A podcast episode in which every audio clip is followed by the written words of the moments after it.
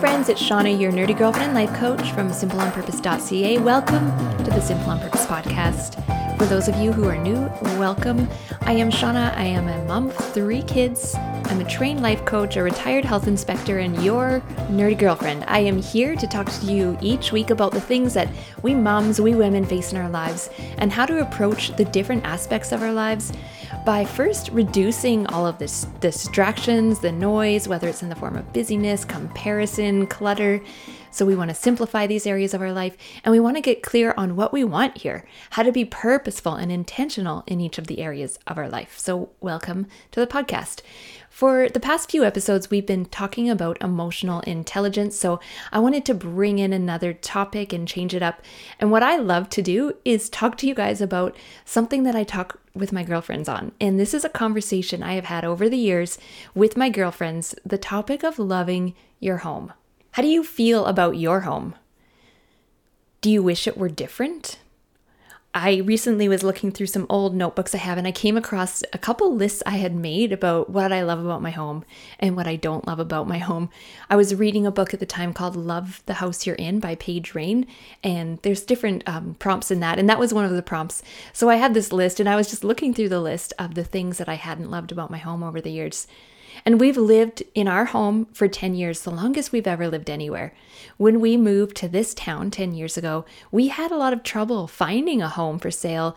It was a hot market. We put close to eight offers on different places and just happened to come across this one. It was listed privately and it just worked, right? Like I was ready to have a baby. We were moving to a new town, new jobs, all that. So we just needed to get a house. And we told ourselves at the time, we'll move to some property later. Like, we'll just live here for now. And over the years, that changed. This isn't the house that I would have chosen to be my forever home. I wanted to change too much about it for that. But as the years have gone on, I've just realized we're staying here. This makes the most financial sense.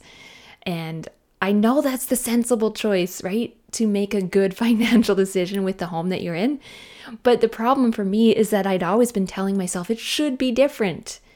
And I've been preparing myself for decades of this idea that my house should be different because even like as a teenager, I was watching House and Home with Linda Reeves. We only had two channels for a lot of years, and that was one of them.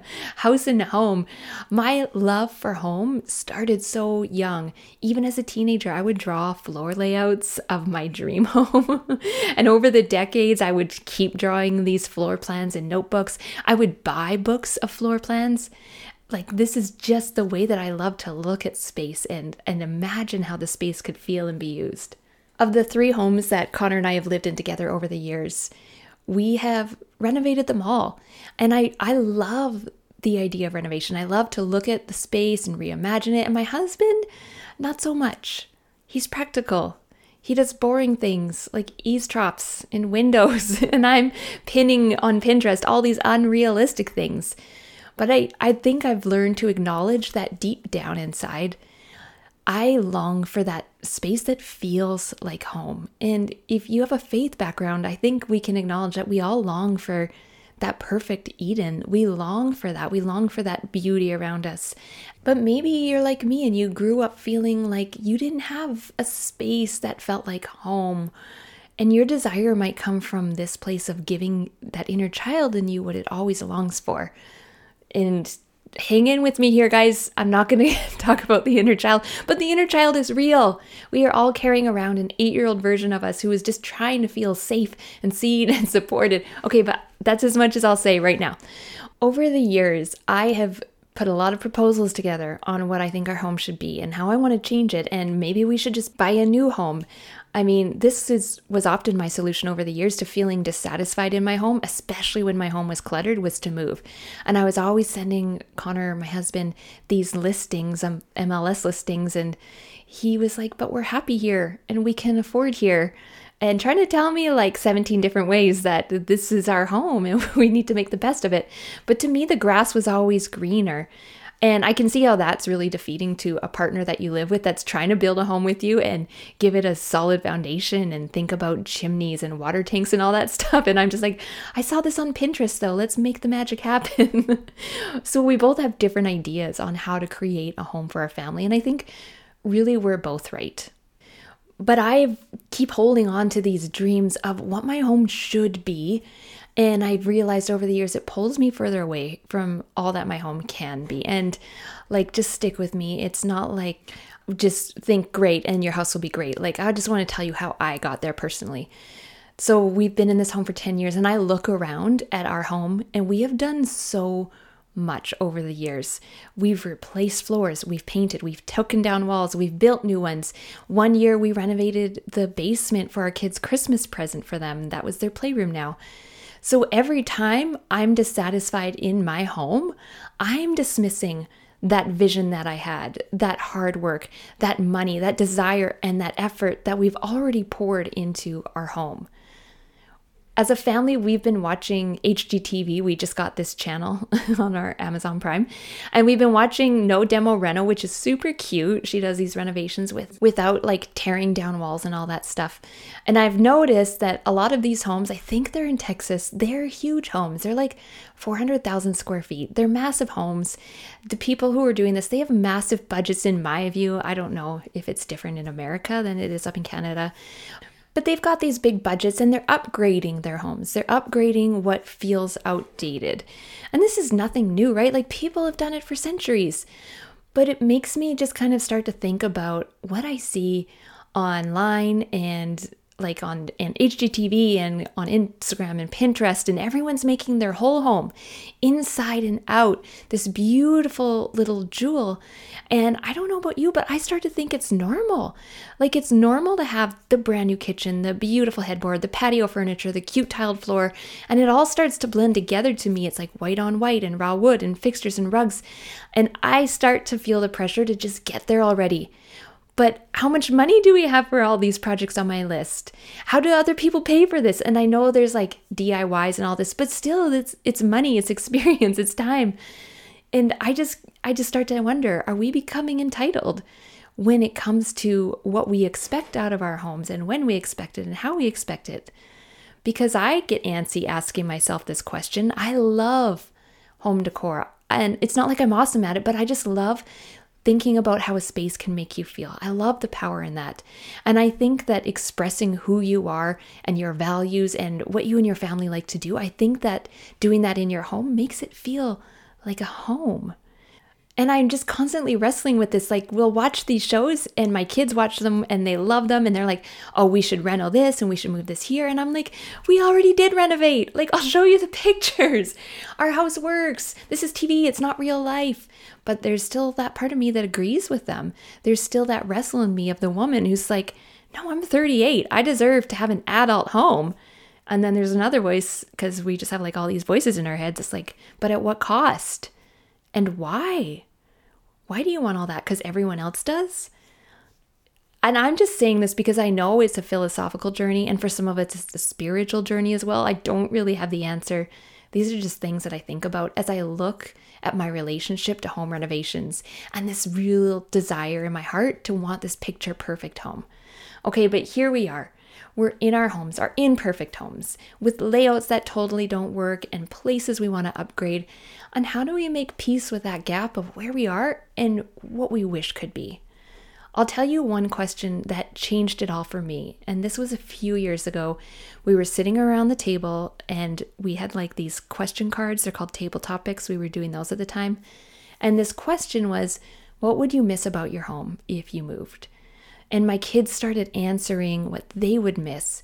And I could see suddenly through their eyes the things they love about our space and our home and our neighborhood.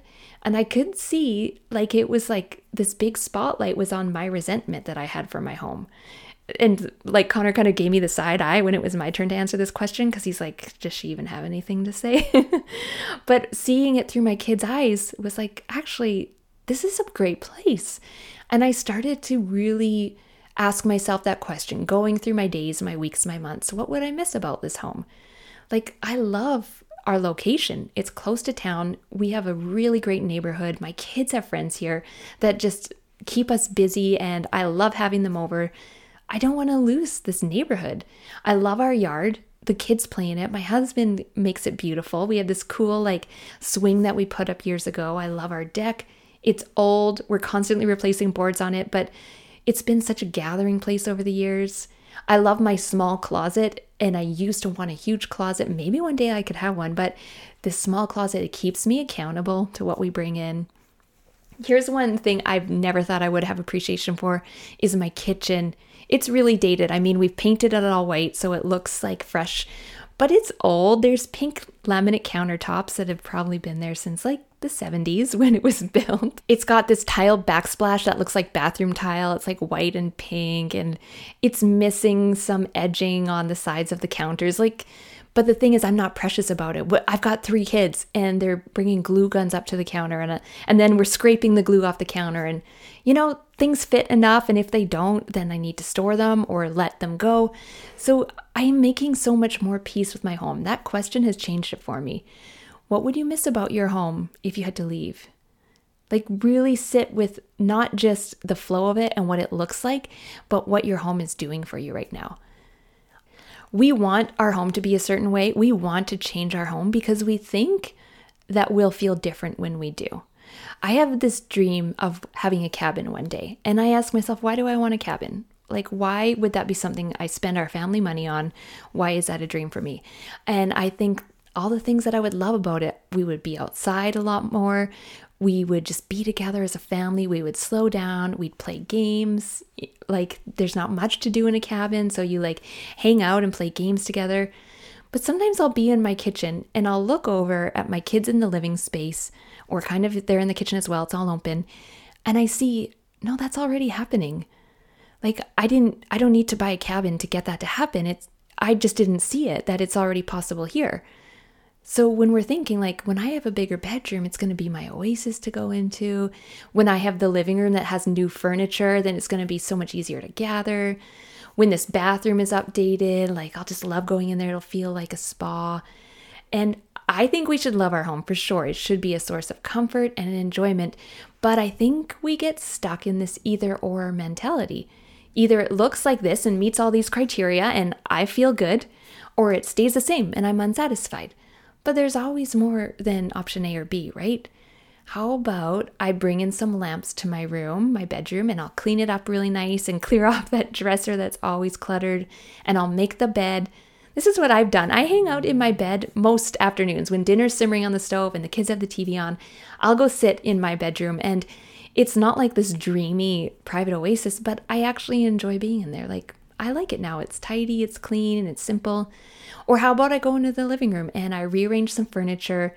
I take out the things that aren't working, try a few new things from around the house, bring in a lamp. I think every room should have a lamp. They're so hygge, and I just love having lamps on. If you want to hear an episode about hygge, which is that Danish word that embodies a sense of connection and contentment and coziness. I mean, a lot of us really crave that in our home. So that's episode 75 if you want to go and listen to that. But what I want you to take away here is to stop waiting, to stop looking at your home as either it's this or or I'm not happy and start trying new things. And they don't have to be expensive or what everyone else is doing because your home, your home should be a place that reflects you and feels like a space that you enjoy being. And nobody else is going to do that work for you. Remember when you were a kid and you decided, like, oh, I found this nook underneath some bushes, and you drag in random things from the yard, like you have a plastic plate and an old pop bottle and like a pillow, and you're like, I live here now. this is my home. I live here, and everything has a little place and a little purpose. I mean, please, I can't be the only one who was doing that as a kid. But we need to keep doing that in our actual homes. We need to keep looking for ways to clear the space. A big part of your unsatisfaction unsatisfaction, dissatisfaction can come from you treating your home like a storage unit. So make decluttering a regular routine in your week. And keep what you love. Start to phase out things you don't love. I mean, if it has a use, then keep it. But if you can get rid of that old dresser you don't like, by decluttering some things and letting that go, if you can get rid of the bookshelf from college that you don't really want anymore by decluttering some things or moving them around, then start to do that. This is the long game, right?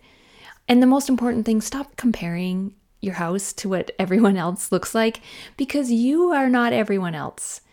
And it's just like with personal style, knowing what you are drawn to, what you love, what feels timeless to you will always be more satisfying to bring into your home and more useful than what's the newest trend that's going to last for two years. And I say this knowing it's a struggle to stop comparing your home because we love ideas. I love to get ideas. I love to see what's possible what other people are doing, but I have to limit that for myself because I know when I let too much of that into my heart, it gets overwhelmed by all the things I want and don't have. And I need to question my wants and I need to look at what I already do have and make the most out of it. So when you look at other accounts online and Pinterest and Instagram, a, a powerful question to ask yourself can be Is this something I would love, love, love in my home? And how can I take this concept that they're showing me and try it in my own space? And I don't say all this that we need to be throwing money at our problems because the ultimate goal of our home is to use it. What your home looks like will matter less than how you use it. If you have people over, your people don't care about your patio furniture, they just want to hang out with your friend. Can you set up board games or crafting or whatever activity you want to be doing in your space and be doing those things with your kids or your spouse, whatever? Can you stop and enjoy your home? Can you turn on a lamp and sit on that one chair that looks out the window or or is just a cozy spot with a blanket to sit and read? And doing this, doing this all the while holding space for what you long for, holding space that one day I would love my home to be like this. I love my home now because of how we use it, because of what it does for us. And yeah, if there was like a small electrical fire that took out our kitchen and we had to replace it, I wouldn't be mad. In fact, I have some long term plans to replace our kitchen. But here's what I want you to know you can love your home and wish it were different.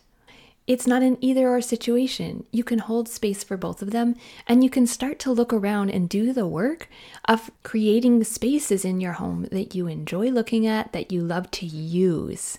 And a big part of that really is getting rid of what's not working, making space for what you already own because you probably own things that you do like. You're just being distracted by all of the clutter. So, making space for those things to start shining through. I hope this has been helpful for you, like it has for me over the years of approaching my home. If you have questions about that, if you are learning something new about your home, if you want to bring in questions about um, simplifying your space, bring them into the Facebook group. That's a place I have set up for you guys to be a community where you can bring all these questions. And most Tuesdays, Tuesday ish, we do Simple Tip Tuesday, where I share something that has been working for me to simplify and be more purposeful in my life and offer that to you guys each week week as kind of a mini challenge that you can try out for yourself. Let's wrap up with a simple pleasure. And we've been talking a little bit about hygge in this episode, that coziness and connectedness. And here's one of my simple hygge pleasures is blankets or towels fresh out of the dryer. Fresh out of the dryer, they're so good. And you know what I do? I'm like, kids, come downstairs quick. And they run downstairs because they know. And I wrap them up in a big blanket and they just like fall to the floor cozy and warm and lay in there until that heat dissipates. Sometimes I get in there with them because that is something that their mom does that they are going to remember. Be the mom that you are. And man, go wrap yourself in a hot blanket out of the dryer. It's so cozy. All right, guys, thank you so much for joining me again today. As always, I love to hear from you in the Facebook group. Find me there. And if you haven't done so yet, I would love you to leave a review of the podcast especially if you're in Canada. I don't have very many Canadian reviews. You can't see them if you're in America, you're on the American um, platform. Either way, no matter what platform you listen on, I just love to hear your reviews, um, see your names on there, and see your words. Have a great week.